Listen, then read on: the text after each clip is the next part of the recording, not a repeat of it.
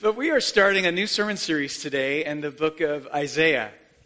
I'd encourage you, if you have your Bibles, to flip to the book of Isaiah about halfway through. Um, we're going to be looking at the final chapters of the book of Isaiah where he prophesies of this mysterious figure who goes by the title of the servant of the Lord.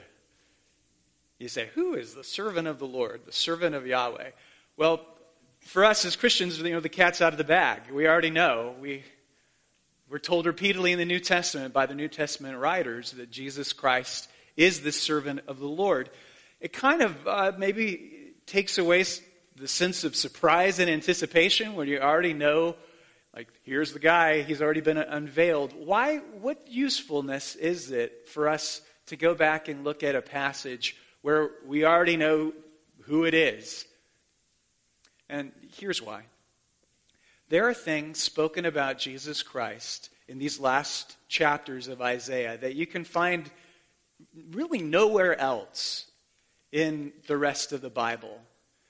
There are things that are said about him or elaborated on about him that this is, this is the clearest you'll ever hear it. I thought, what better way for us to make our way towards Christmas and up through Advent, learning new things about Jesus Christ. Today we're going to learn about his, his commitment for, to, toward uh, justice for the world's poor. Every one of us would agree that the world has a justice problem. But what you may not realize is that in order for us to really make inroads against global poverty, something that we all agree is necessary. In order to do anything to that, you're not going to get anywhere without first addressing the justice problem. We're very well meaning Western democratic Americans. We, uh, we say, hey, we're going to go into an African village, we're going to dig a well in order to provide clean, safe drinking water for that village. We're going to teach them sustainable farming techniques that will help increase their crop surplus.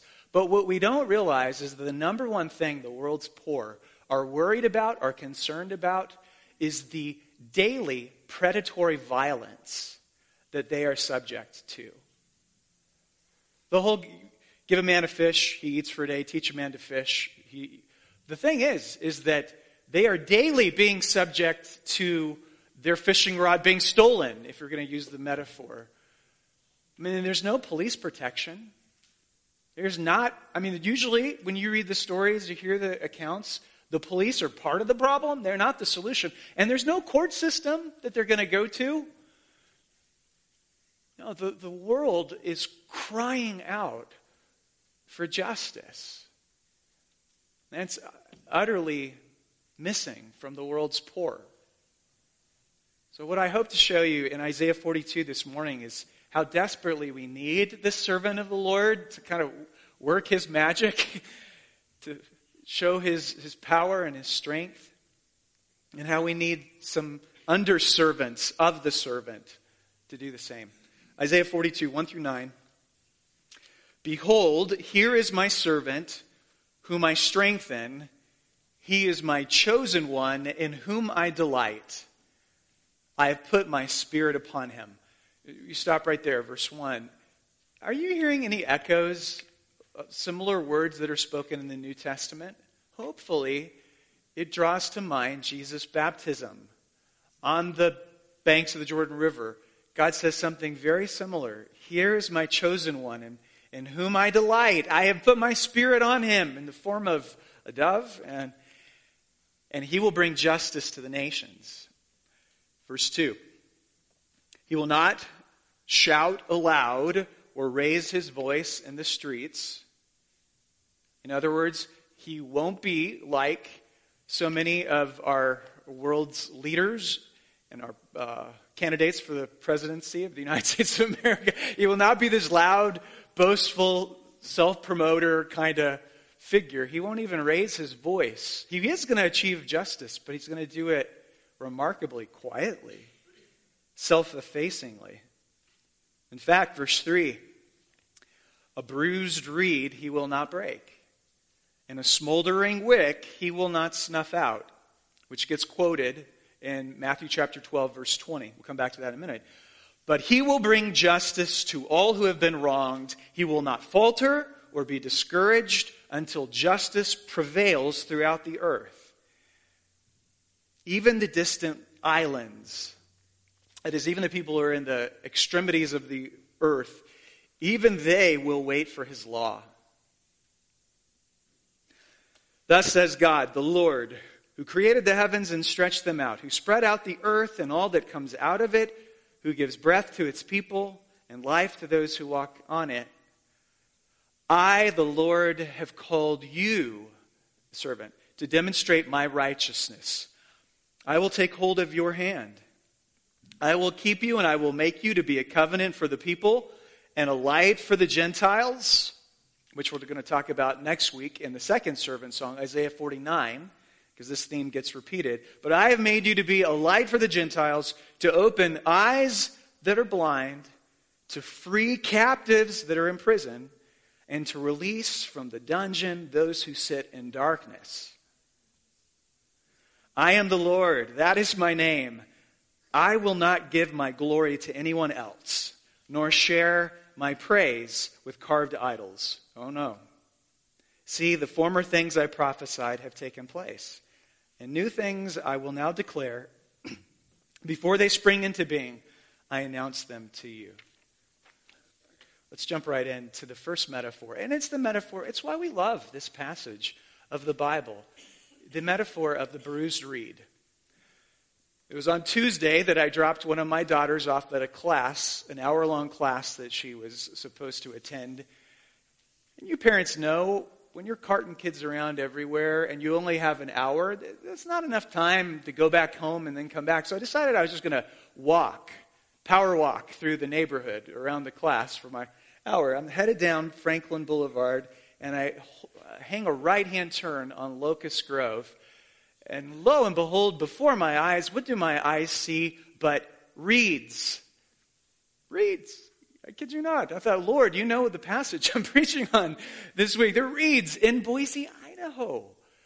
We get 13 inches of annual precipitation a year, but turns out that ACHD has a stormwater retention pond right on the corner of Franklin and Locust Grove.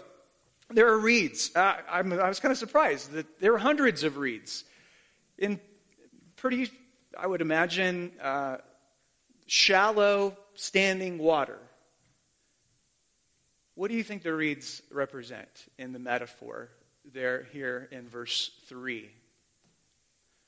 The reeds represent people. I've never been to um, the Everglades before, but I bet you just stand there and you see not hundreds, thousands, but millions and millions of reeds. A reed forest is before your very eyes, and, and that describes the people of the world just so we're like one reed in a billion. Common, everyday, ordinary, stretching out uh, for miles and miles. Nothing distinguishable about these us as reeds. We just feel so common. Well, there is one distinguishable characteristic, and that is Isaiah says that there are some bruised reeds. Now, what is a bruised reed? In English, I got to think about this. English takes the word bruise, and it's a very weak English word. We say things like, um, oh, it was only a bruise. We get a bruise on our banana, and that doesn't stop anybody in my family from. We're bananaholics, except for me. I don't do bananas, but you just cut it. You cut out the bruise, and it does. You, it takes you just a second. It doesn't destroy the pleasure at, at all. What is a bruised reed? Is a bruised reed kind of this plant that has a little bit of yellow discoloration on the side of it? Well, in Hebrew, the word for bruised here, it designates something that is not a minor injury. A bruised reed is most likely a reed that has been snapped and that's kind of hanging there at, at a 45 degree angle. A bruised reed has not been entirely severed from the, the reed trunk, which doesn't exist. Reeds don't have trunks, do they? But it's not entirely severed. It's, it's holding there by a thread There's some type of fibrous reed tissue that is holding, but all of the connection, the internal tubing that connects that reed with the vitality of the plant and the stem, pretty much all of that has been severed. And we would use the adage that it's, it's just hanging by a thread. And that's, that describes some people, doesn't it? Then the next image, we have the, the second metaphor here is the metaphor of the smoldering candle, the smoldering wick. When you think of a smoldering candle, what do smoldering candles normally produce in abundance?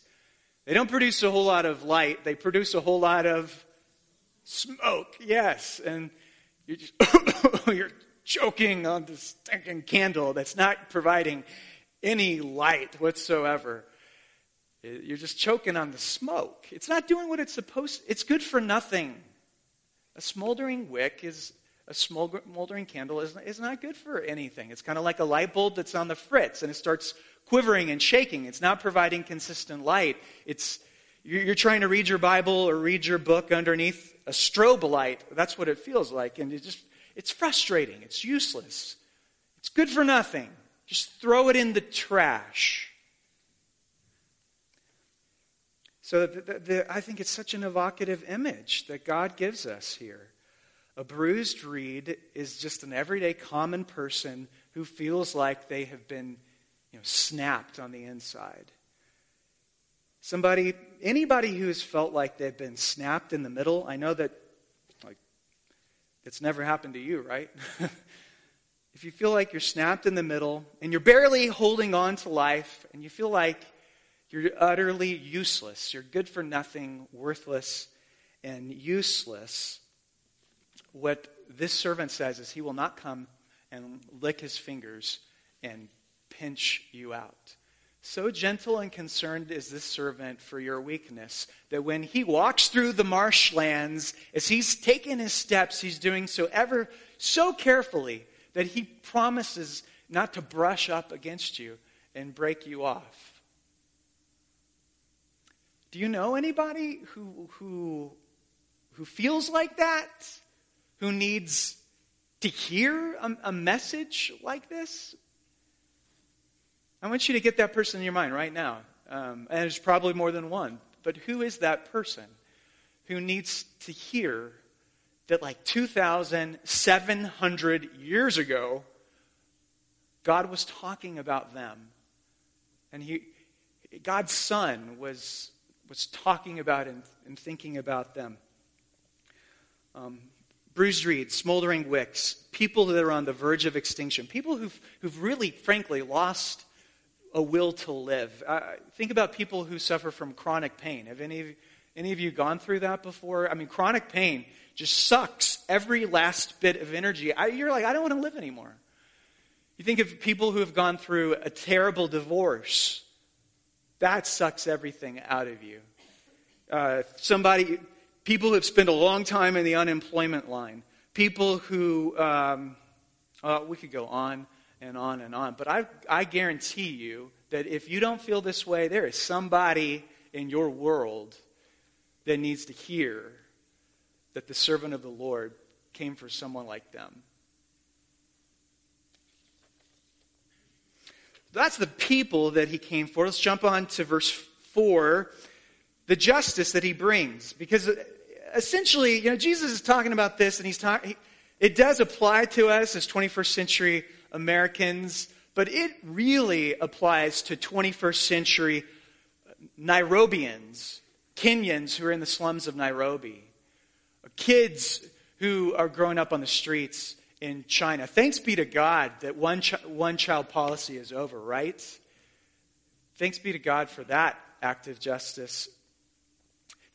He, he, verse, so he says, a bruised reed he will not break, a smoldering wick he will not snuff out, but he will bring justice to all who have been wronged.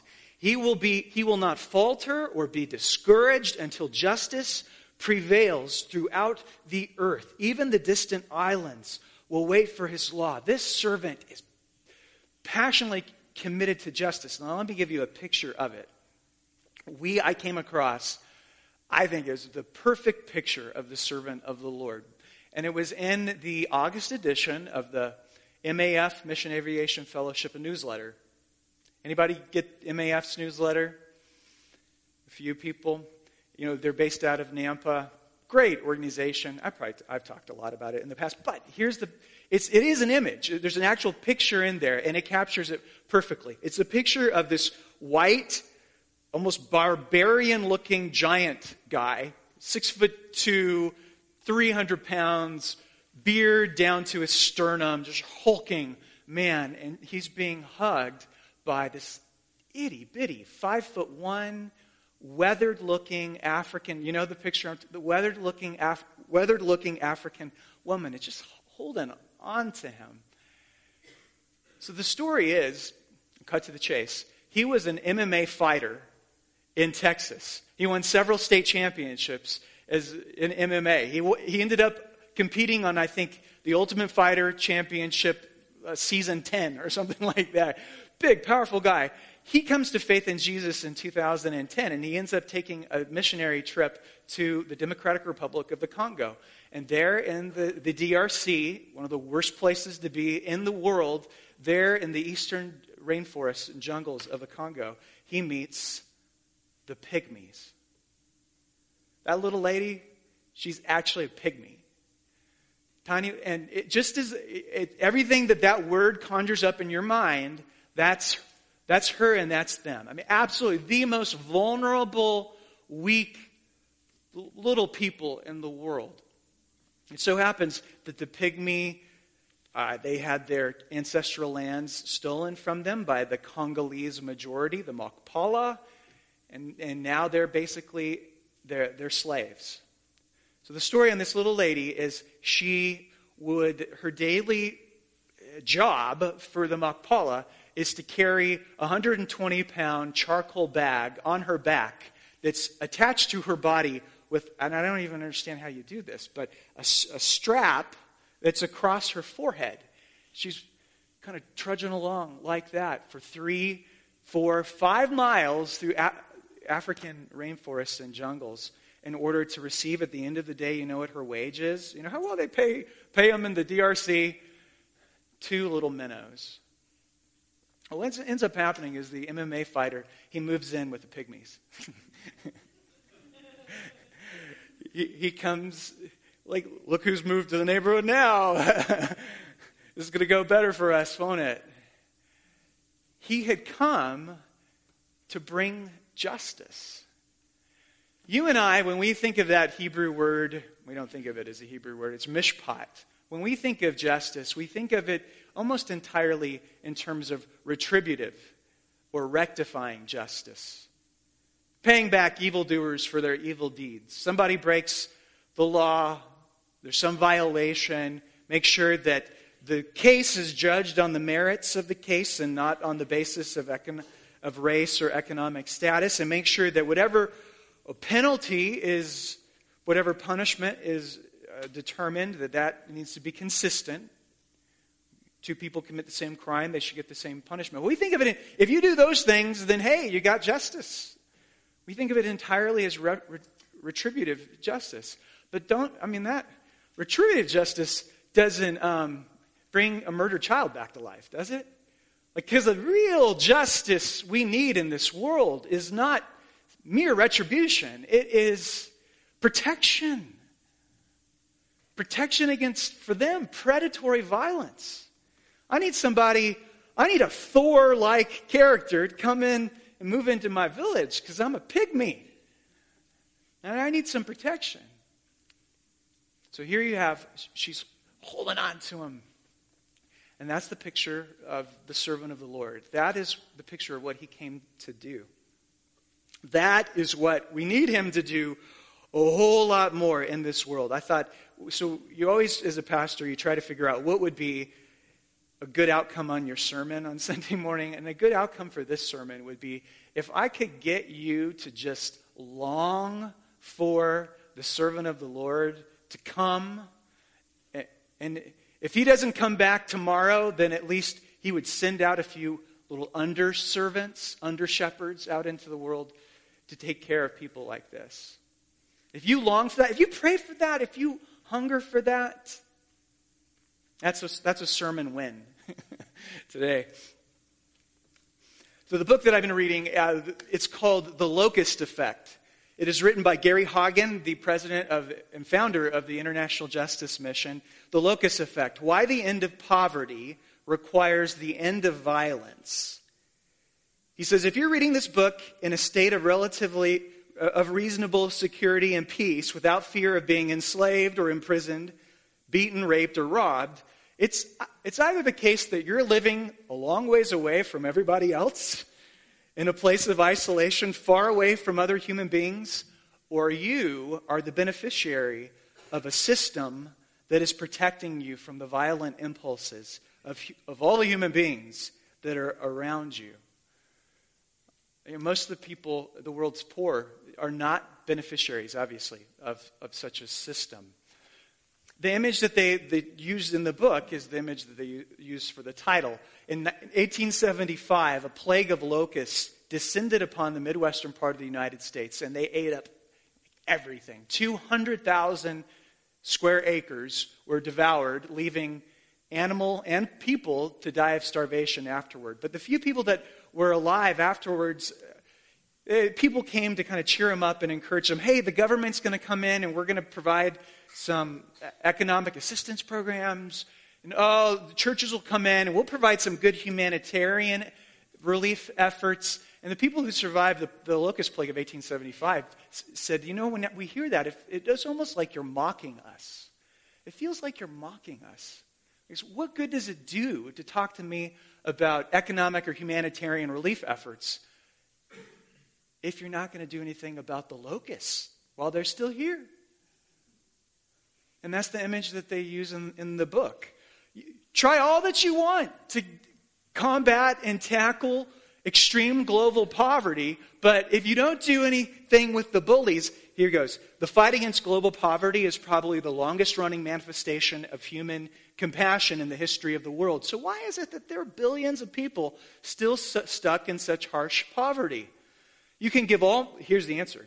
You can give all manner of goods and services to the poor, but if you don't restrain the violent bullies from taking it away,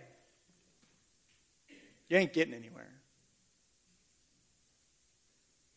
That struck me. I, I just don't think about justice in those terms. Do you? It, do you think about Jesus in those terms? Like he's that committed to, to, to doing that kind of stuff? As I said earlier, we are, we're, we're totally well intentioned when we try to do humanitarian efforts. For instance, like there's a lot of organizations that try to construct schools for girls to be educated at because we know that the global poor, especially girls, I mean, they're illiterate, they don't get taught. But what we don't realize is that most girls in that situation, they don't want to go to a school. You know why? Because that's the number one place that you're going to be raped. One in five women in the world are either the victims of rape or the victims of an attempted rape. And so, and do you know, this is what's so galling, that if you have a little girl who is raped, what's the percent likelihood that her attacker is going to be brought to justice? Pretty much a big fat goose egg. Because all it takes is a little well placed bribe right here to the police department. All it takes is a little well placed bribe to the judge. The justice, there's some incredible stories in this book. You've got, okay, I'll go fast. There's this uh, boy in Nairobi in the slums, and he's accused by some guy of theft. The, the jail term for theft in, in Nairobi is something like 30 years. You get arrested because you're accused, and you can't even get out of jail until they hold your court case. But your court case, you don't even get your day in court until 18 to 24 months after you've been. So all it takes is somebody to accuse you, and you're in a Nairobian jail for 24 months until you get to the courtroom and you find out that you don't have money for a lawyer, and you don't speak the language that they're going to conduct the case in. and you're looking at 30 years. There's just so many powerful examples of that. We desperately need the servant of the Lord. And we desperately need to call upon the servant of the Lord to, to make good on the promise that he has in verse 4. He says that I, he will not falter or be discouraged until justice prevails throughout the earth. We've got to call upon the servant of the Lord. Come on, Lord, do that. do that. Isaiah is a very difficult book to understand. You get if you start in January your read through the Bible program in a year, by the time you get through Leviticus, you've probably stopped. But if you made it through Leviticus, you're dead on arrival in Isaiah. It's either the longest or the second longest book in the Bible, and you've got all these difficult to understand oracles prophetic oracles of judgment and doom, all of that in a different language to a people that lived 2,700 years ago. No wonder we get confused. But did you know the number one factor that confuses us when we read Old Testament prophecy is this? It's that I can't see the ridge lines of the mountain that I'm looking at. Let me explain. So there I am standing at my front yard in Meridian. and I look up to the Boise Mountains, and all I see is just one unified flat hole. I, I can't see the ridge lines. I know that Shafer Butte is up there, and Shafer Butte is separated from Bogus Basin, you know, the ski resort, by a pretty large valley. It, but I, I, can't see it. It all just blends into to one. Does that make sense? You can't see the ridge line. You just see the, the blob. And that, friends, is how prophecy works. They blobbed us. the Lord blobbed us when he, he wrote it in such a way. It, there's nobody who read the book of Isaiah who would have understood that at first the servant of the Lord would come to atone for sin. Then he would leave for a couple thousand years or a few thousand years, and then he will come back to, to do the really dirty hard work on establishing justice in the final judgment. Like nobody read it that way. And that's one of the reasons why it's so hard for us is you got a moment where it seems like you're talking about the cross, and the next moment we're talking about the final judgment, and it's all convoluted, and nobody, nobody reading Isaiah would have ever have imagined that this is how God would do it. Nope. Nobody would have imagined either that a God who so loves justice would allow such a miscarriage of justice to take place with the servant of the Lord. You know what I'm talking about? You get ahead to the next to the later servant songs. You go you, so many times the Bible says God loves justice. And he establishes righteousness over and over. But then you get to the servant of the Lord in 53, and you discover that the, the servant is, is the greatest victim of injustice. And have you ever thought about this before? That Jesus' murderers, not a single one of them was ever brought to trial? Like those guys, they got to grow old and you know die comfortably in their beds at the age of 75 after they had just had a party with the grandchildren. They did Halloween together with them or something. I mean, they got to grow old and kind of die a very peaceful death. Not a single one of the servant of the Lord's murderers were ever brought to justice. And, uh, and that's confusing. The fact that you get, a, we call it prophetic telescoping, that's part of Isaiah that's confusing. And the, the strange way that God deals with justice. That's confusing. Final thing, right here. Um, I'm going to have your, the kids' attention. This is sort of a, a throwback to Halloween. Uh, I watched a lot of Scooby Doo episodes as a kid. We have any Scooby Doo fans? Yeah, lots of adults. We, I mean, I watched pretty much every Scooby Doo episode of the original series two and three times. One of the favorite plot lines of the original episode the, the kids would be, they'd walk into a haunted amusement park. And they'd go into a big tent, and inside they would have their fortune told. Who would be sitting at the fortune reader's table in front of the crystal ball? Guys, weird, scary looking gypsy witch lady. And who of the kids in Scooby Doo would, or the characters in Scooby Doo, would the gypsy lady ask to sit down at the table and read their fortune? Shaggy or Scooby? Always. Because if they were to ask Fred, Velma, or Daphne, Fred, they don't understand this is a ruse. They're trying to scare us off. But uh, you know, Scooby and Shaggy are terrified when she starts to, uh, she starts to, oh, I see terrible things in your future. and they just want to run. They're scared. When, when you're told about terrible things that are going to happen to you in your future, you're going to run. So there was this boy, 12 year old Jewish boy, who went to synagogue every Saturday with his family, very you know, religiously devout Jewish family. And one of the favorite readings of Torah that would take place in the synagogue, they would unroll the Isaiah scroll. Every Jew, when they came to the end of Isaiah, was, was wondering who is this servant of the Lord? That's terrible things are spoken about him. He's going to be mocked, rejected. They're going to pluck out his beard. They're going to hack him, hack his back. Imagine what it was like for that 12 year old boy to be asking the question who, who is it that's being talked about here? Now, I don't know how it happened. I don't know if it was a little voice that was speaking, you know, in the back of his brain. I don't know if it was his conscience saying, but you and I know that that 12 little boy was wrestling with the question. I think Isaiah's talking about me. I think he's talking about me.